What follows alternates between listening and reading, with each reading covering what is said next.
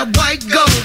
This one for them hood girls, them good girls, straight masterpieces. Styling, wildin', living it up in the city.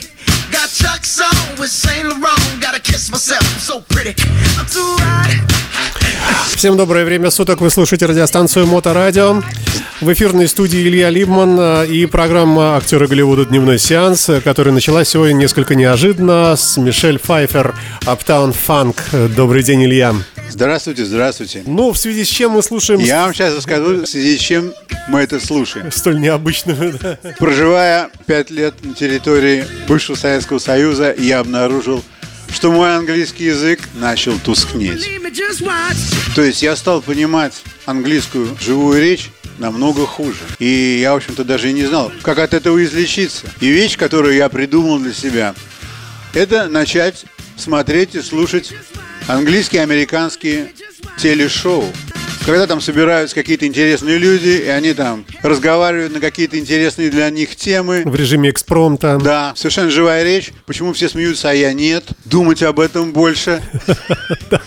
Короче говоря, я нашел такую прекрасную передачу BBC Грэхэма Нортона шоу.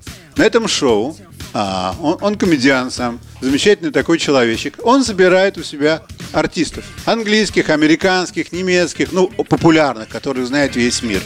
И один раз на его шоу была Мишель Пфайфер. Ну, как все остальные там еще сидело. Человек пять отовсюду. И он с каждым человеком, с каждым из них разговаривает и задает определенные вопросы. Такие очень характерные. И один из вопросов был к Мишель Пфайфер, как она отреагировала, когда вышла песня Uptown Funk, Которая сейчас- которую вы сейчас да. послушали, в которой упоминается ее имя и White Gold, белое золото. Ее сравнивают с белым золотом. И спрашивают, вы давали разрешение им такое написать?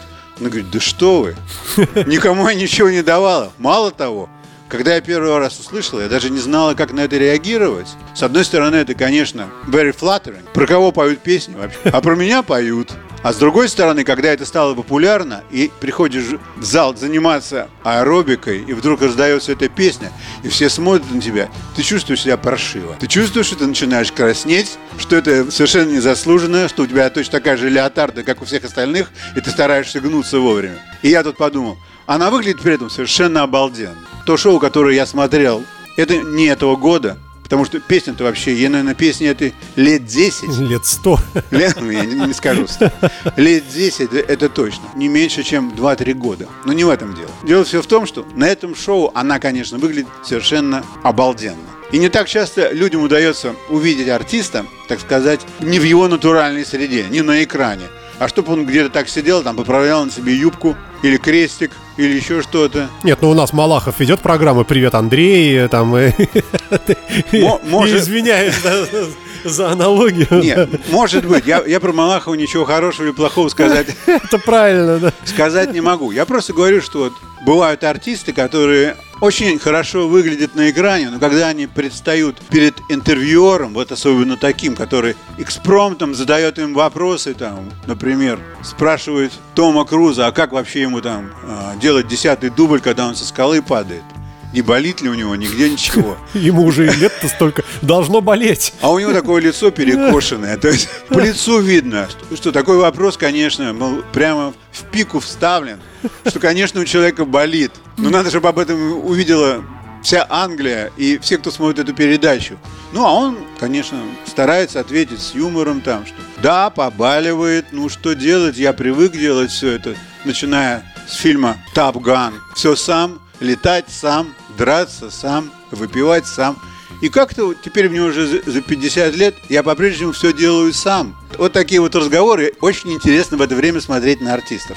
Так. Потому что у них здесь нету вот этого имиджа, который в кино они там изображают из себя.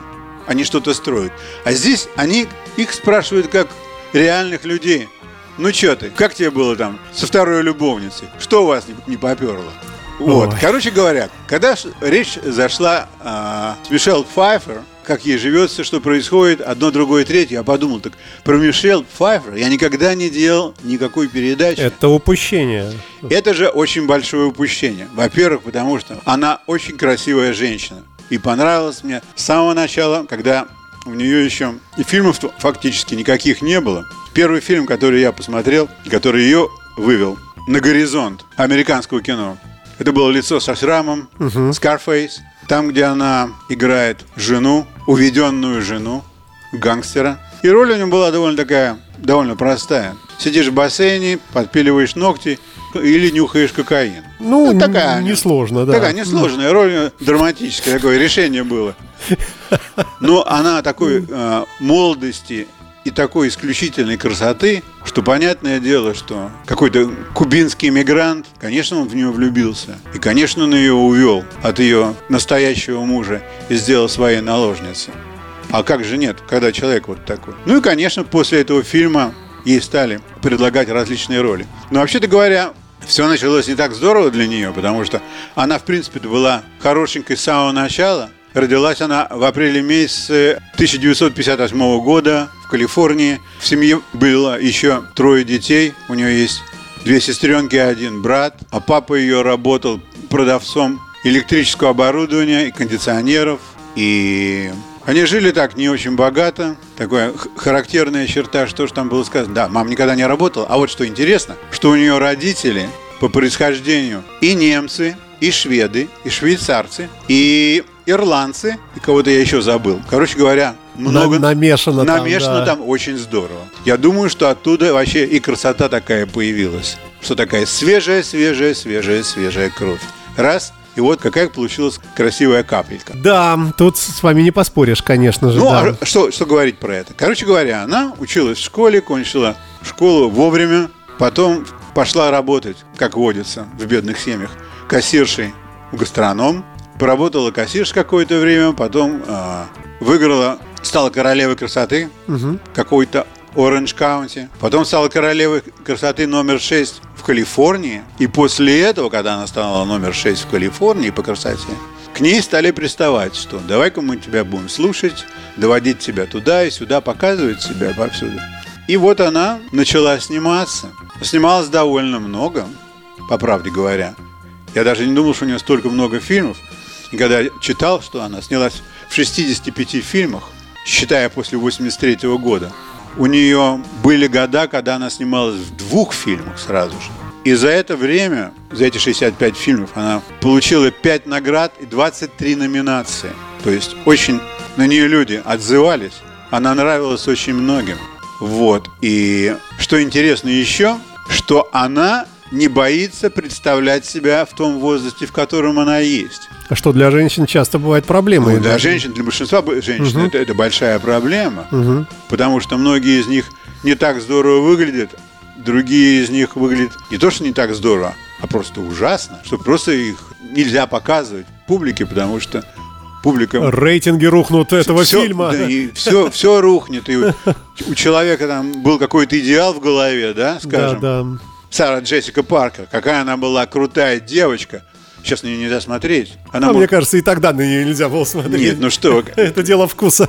Когда она... Ой, она, когда она была такая... Был, был такой кукленыш в свое время. Очень крутой. А вы ее видели? Да. Она там по, по Нью-Йорку же там ходила, нет? Нет, ну по Нью-Йорку она, может, и ходила, но мы ходили разными тропинками. Мы ходили по разным тропам, но она была очень-очень хорошенькая. Да. Так вот, сейчас ее показывать просто нельзя. Или она может играть ведьм, Угу. И она, конечно, может там заниматься дубляжом для каких-нибудь мультфильмов. Но вот так вот, чтобы сказать, что она была одной из ведущих актрис. По красоте?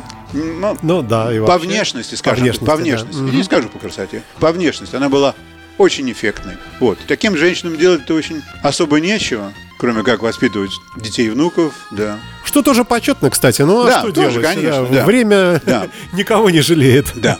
Так вот, Мишель Пфайфер к этой категории людей не относится. Буквально в прошлом году она снялась в канадской черной комедии под названием «Уходя не прощаясь». Там, где она играет пожилую э, вдову во Франции. Я этого фильма сам еще не посмотрел, но я читал про него. Она предстоит там очень хорошо. По-моему, этот фильм был на каком-нибудь фестивале, и на нее обратили внимание из-за этого фильма, что была номинация ей за лучшую роль. Ну, во многих фильмах снималась со знаменитыми людьми. Снималась с Де Ниро, где она играет, его жену, где он играет, Мадов, такой был нехороший человек в Соединенных Штатах.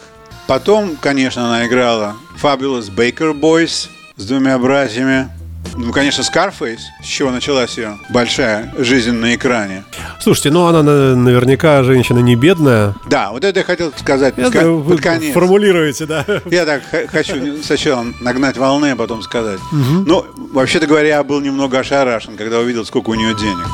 Ну, давайте и мы это уже ошарашимся, рассказывайте. Ну, да. я так представляю, что большинство из нас все равно сидит. Э, Да. Так что можно назвать. 250 миллионов. С ума сойти, слушайте, ну да. Если принять во внимание, что все фильмы у нее были от среднего до хорошего, да? Никто там не делал, не срывал сумасшедшую кассу. Они просто популярные фильмы. И все было так, ну, хорошо, хорошо, конечно, люди привыкли видеть ее, что она с Николсоном играет, там, ну, приятно, конечно, посмотреть, ну, чтобы столько денег. И бы- обычно пишут, откуда деньги пришли. Ну, у нее деньги пришли только, так сказать, от ее сборов, потому что мужья ее, они, конечно, не- совершенно невидные и невинные. Все три из них. Да, у нее двое детей, а одна у нее девочка, которую она удочерила, новорожденной. То есть она, видно, хотела второго ребенка, но не хотела рожать. И она все взяла себе маленькую девочку, которая только-только родилась. И у нее еще есть сын. И вот а, она уделила своим детям годы, когда она их сначала выращивала до школы, а потом время до колледжа. То есть у нее есть несколько лет, где она не снималась совсем. Она настолько была со своей семьей, со своими детьми, считала, что это самое главное.